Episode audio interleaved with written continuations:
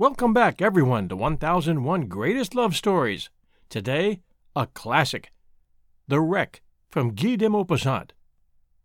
Have you ever felt a powerful attachment to a total stranger? Some people might call it an unrequited love. That's what happens to the subject of this story. We'll let the story tell itself. The Wreck by Guy de Maupassant. It was yesterday, the 31st of December. I had just finished breakfast with my old friend Georges Guérin when the servant handed him a letter covered with seals and foreign stamps. Georges said, Will you excuse me? Certainly. And so he began to read the letter, which was written in a large English handwriting, crossed and recrossed in every direction. He read them slowly, with serious attention and the interest which we only pay to things which touch our hearts. Then he put the letter on the mantelpiece and said, That was a curious story. I've never told you about it, I think. Yet it was a sentimental adventure, and it really happened to me. That was a strange New Year's Day, indeed. It must have been twenty years ago, for I was then thirty, and I'm now fifty years old. I was then an inspector in the Maritime Insurance Company, of which I am now director. I had arranged to pass New Year's Day in Paris, since it is customary to make that day a fete. When I received a letter from the manager asking me to proceed at once to the island of Ré, where a three masted vessel from St. Nazaire, insured by us, had just been driven ashore.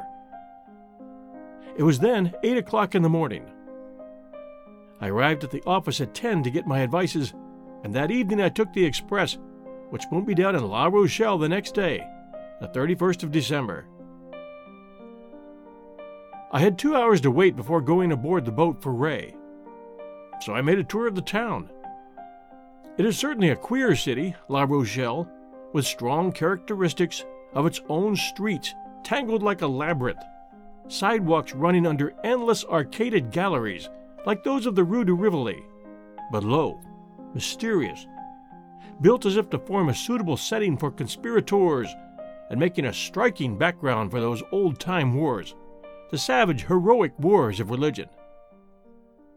It is indeed the typical old Huguenot city, conservative, discreet, with no fine art to show, with no wonderful monuments, such as make Rouen.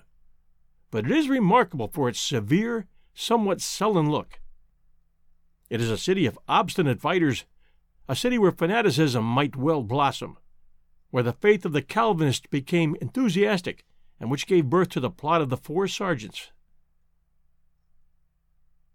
After I had wandered for some time about these curious streets, I went aboard the black, rotund little steamboat which was to take me to the island of Ré. It was called the Jean Guiton. It started with angry puffings passed between the two old towers which guard the harbor there, crossed the roadstead, and issued from the mole built by Richelieu, the great stories of which can be seen at the water's edge, enclosing the town like a great necklace.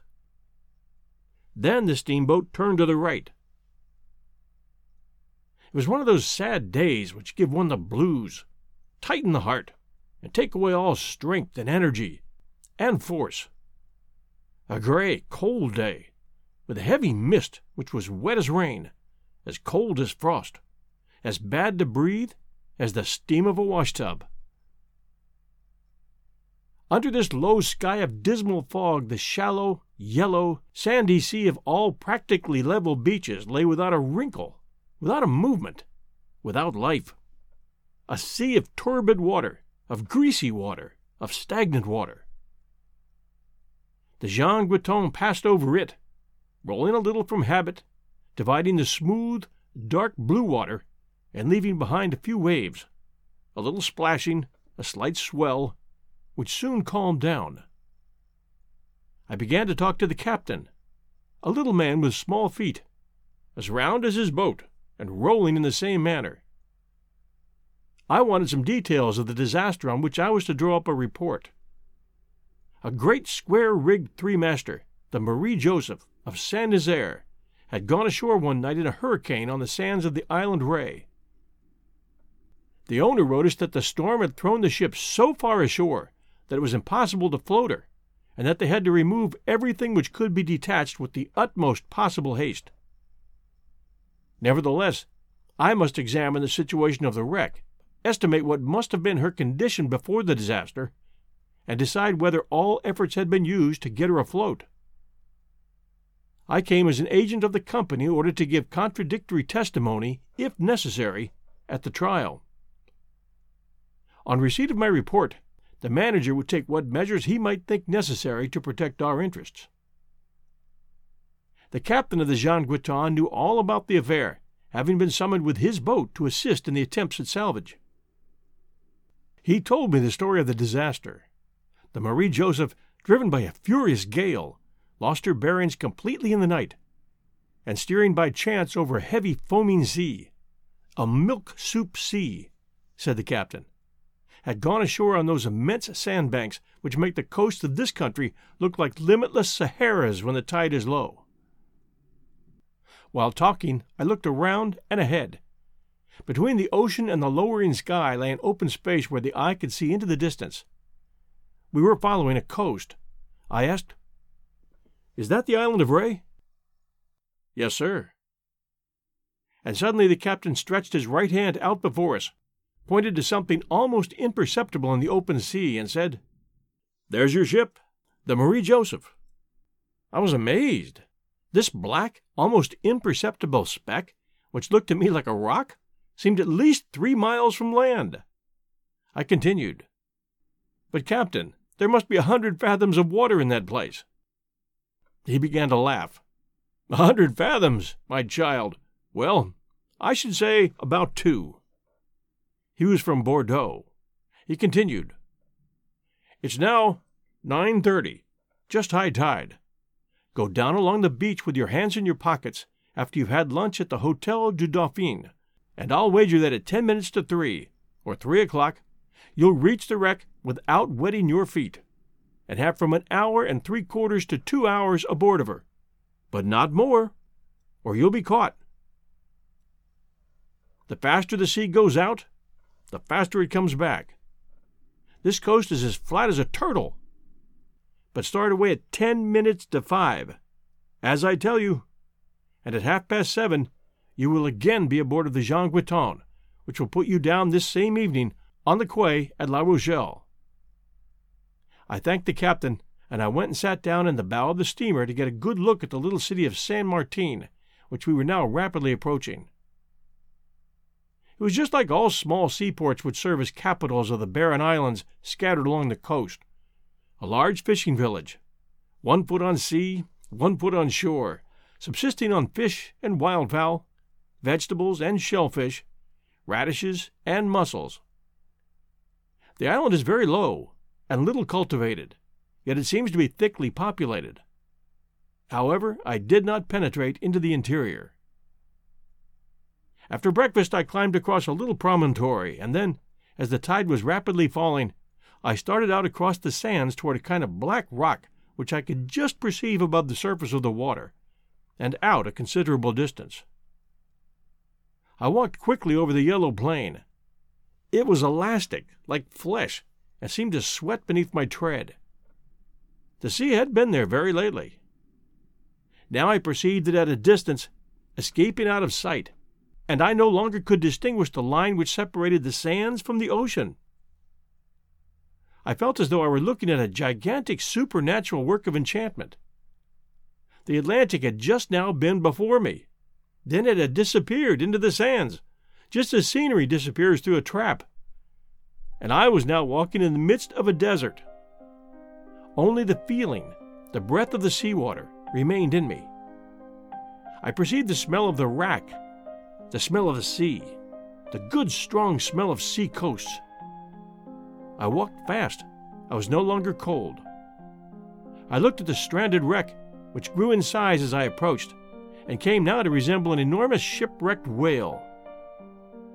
It seemed fairly to rise out of the ground, and on that great, flat, yellow stretch of sand assumed wonderful proportions. After an hour's walk, I at last reached it. It lay upon its side, ruined and shattered, the broken bones showing as though it were an animal, its bones of tarred wood pierced with great bolts.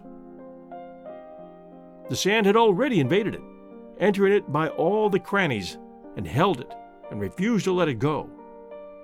It seemed to have taken root in it.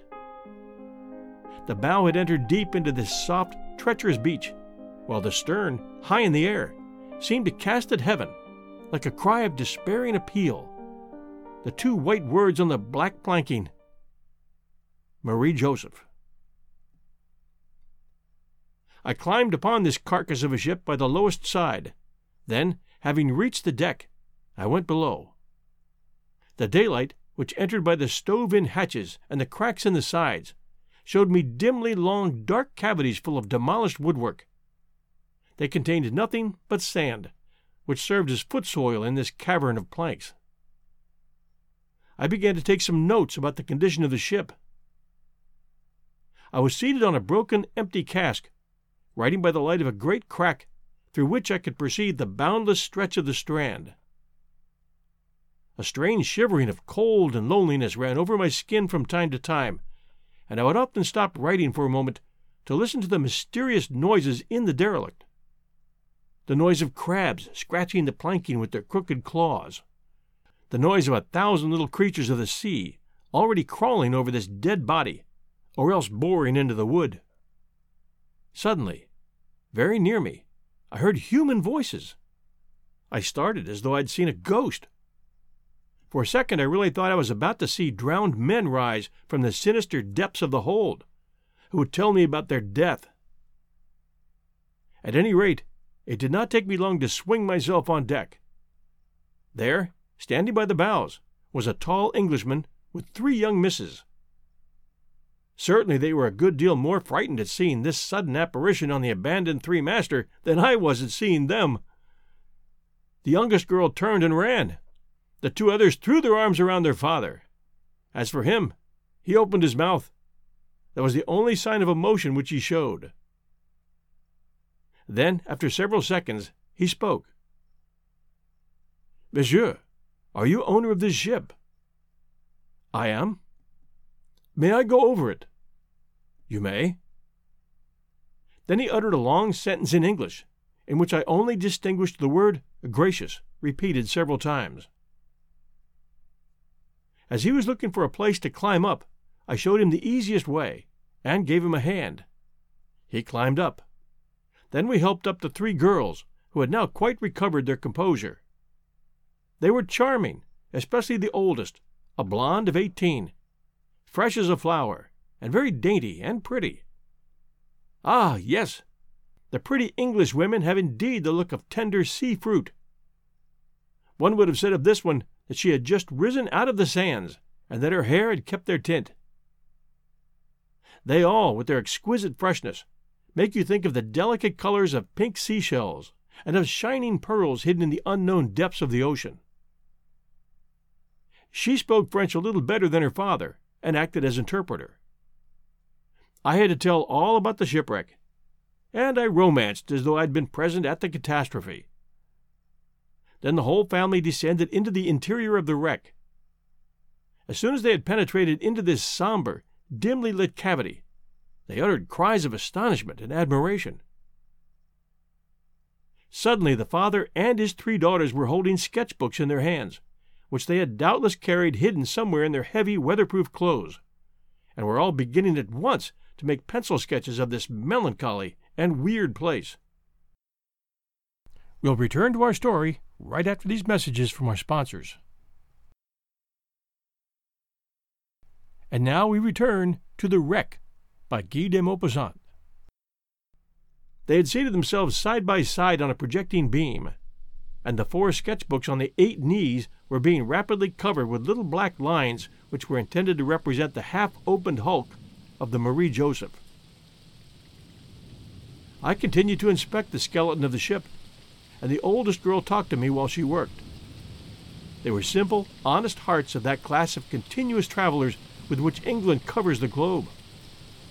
The father was long and thin, with a red face framed in white whiskers, and looking like a living sandwich, a piece of ham carved like a face between two wads of hair.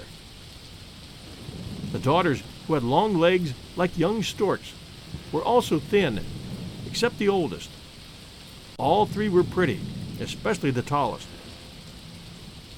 She had such a droll way of speaking, of laughing, of understanding, and of not understanding, of raising her eyes to ask a question, eyes blue as the deep ocean, of stopping her drawing a moment to make a guess at what you meant, of returning once more to work, of saying yes or no, that I could have listened and looked indefinitely.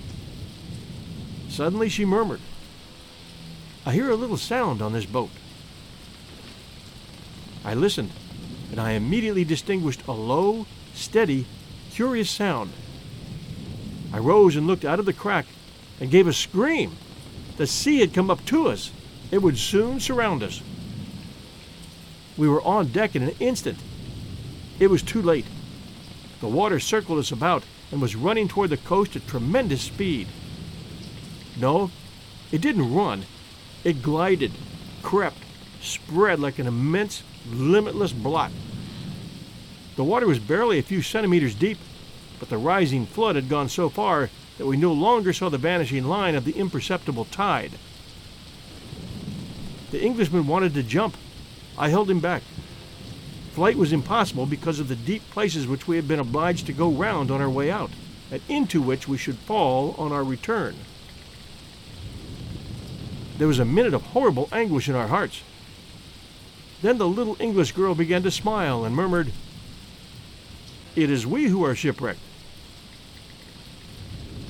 I tried to laugh, but fear held me, a fear which was cowardly and horrid and base and treacherous, like the tide.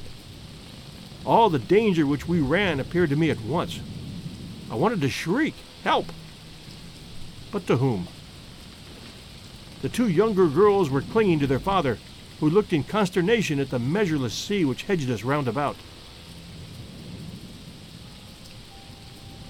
The night fell as swiftly as the ocean rose, a lowering, wet, icy night.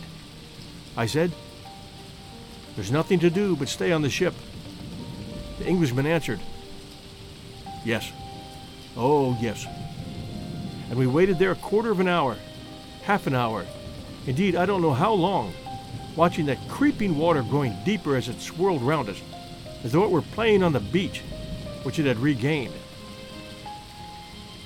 One of the young girls was cold, and we went below to shelter ourselves from the light but freezing wind that made our skins tingle. I leaned over the hatchway the ship was full of water, so we had to cower against the stern planking, which shielded us a little. Darkness was now coming on, and we remained huddled together. I felt the shoulder of the little English girl trembling against mine, her teeth chattering from time to time. But I also felt the gentle warmth of her body through her ulster, and that warmth was as delicious to me as a kiss. We no longer spoke. We sat, motionless, mute, cowering down like animals in a ditch when a hurricane is raging. And, nevertheless, despite the night, despite the terrible and increasing danger, I began to feel happy that I was there, glad of the cold and the peril, glad of the long hours of darkness and anguish that I must pass on this plank, so near this dainty, pretty girl. I asked myself, why this strange sensation of well being and of joy? Why? Does one know? Because she was there? Who? She? A little unknown English girl? I did not love her. I did not even know her. And for all that, I was touched and conquered. I wanted to save her, to sacrifice myself for her, to commit a thousand follies. Strange thing. How does it happen that the presence of a woman overwhelms us so? Is it the power of her grace which enfolds us? Is it the seduction of her beauty and youth which intoxicates one like wine? Is it not rather the touch of love, of love the mysterious, who seeks constantly to unite two beings, who tries his strength the instant he has put a man and a woman face to face. The silence of the darkness became terrible, the stillness of the sky dreadful, because we could hear vaguely about us a slight, continuous sound the sound of the rising tide and the monotonous splashing of the water against the ship. Suddenly I heard the sound of sobs. The youngest of the girls was crying. Her father tried to console her, and they began to talk in their own tongue, which I did not understand. I guessed that he was reassuring her, and that she was still afraid. I asked my neighbor, You are not too cold, are you, mademoiselle? Oh, yes, I am very cold, she answered. I offered to give her my cloak, but she refused it. But I had taken it off, and I covered her with it against her will. In the short struggle, her hand touched mine. It made a delicious thrill run through my body. For some minutes, the air had been growing brisker, the dashing of the water stronger against the flanks of the ship. I raised myself. A great gust of wind blew in my face. The wind was rising. The Englishman perceived this at the same time that I did and said simply, This is bad for us. This. Of course it was bad. It was certain death if any breakers, however feeble, should attack and shake the wreck, which was already so shattered and disconnected that the first big sea would carry it off. So our anguish increased momentarily as the squalls grew stronger and stronger. Now the sea broke a little, and I saw in the darkness white lines appearing and disappearing. Lines of foam, while each wave struck the Marie Joseph and shook her with a short quiver which went to our hearts. The English girl was trembling. I felt her shiver against me, and I had a wild desire to take her in my arms. Down there, before and behind us, to the left and right, lighthouses were shining along the shore lighthouses white, yellow, and red, revolving like the enormous eyes of giants who were watching us, waiting eagerly for us to disappear.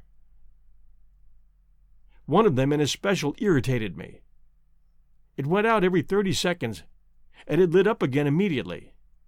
It was indeed an eye, that one, with its lid incessantly lowered over its fiery glance. From time to time, the Englishman struck a match to see the hour. Then he put his watch back in his pocket. Suddenly he said to me, over the heads of his daughters, with tremendous gravity,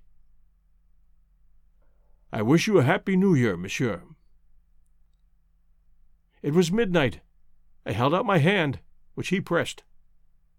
Then he said something in English, and suddenly he and his daughters began to sing, God Save the Queen which rose through the black and silent air and vanished into space.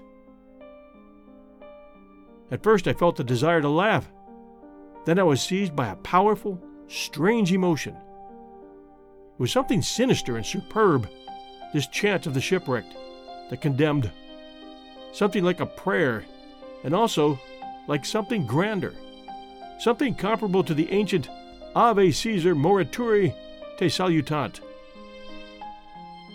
When they had finished, I asked my neighbor to sing a ballad alone, anything she liked, to make us forget our terrors. She consented, and immediately her clear young voice rang out into the night. She sang something which was doubtless sad, because the notes were long drawn out and hovered like wounded birds above the waves. The sea was rising now and beating upon our wreck. As for me, I thought only of that voice. And I thought also of the sirens.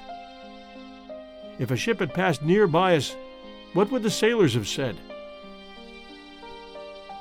My troubled spirit lost itself in the dream. A siren! Was she not really a siren?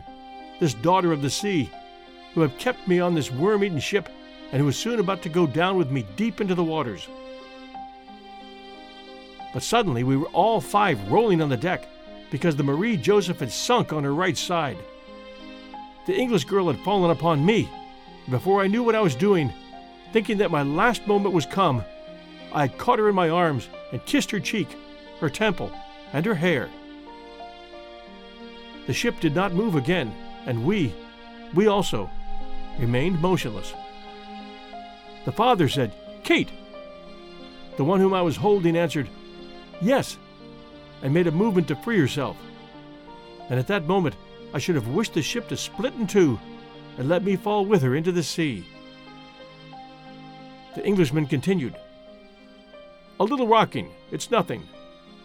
I have my three daughters safe. I rose slowly, and suddenly I made out a light on the sea quite close to us. I shouted. They answered. It was a boat sent out in search of us by the hotel keeper, who had guessed at our imprudence. We were saved. I was in despair. They picked us up off our raft, and they brought us back to San Martin. The Englishman began to rub his head and murmur, A good supper, a good supper. We did sup. I was not happy. I regretted the Marie Joseph. We had to separate the next day after much handshaking and many promises to write. They departed for Biarritz. I wanted to follow them. I was hard hit. I wanted to ask this little girl to marry me. If we had passed eight days together, I should have done so. How weak and incomprehensible a man sometimes is. Two years passed without my hearing a word from them. Then I received a letter from New York. She was married and wrote to tell me. And since then, we write to each other every year on New Year's Day.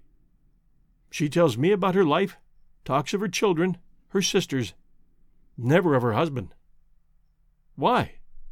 Ah, why?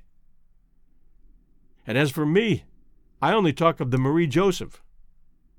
That was perhaps the only woman I've ever loved.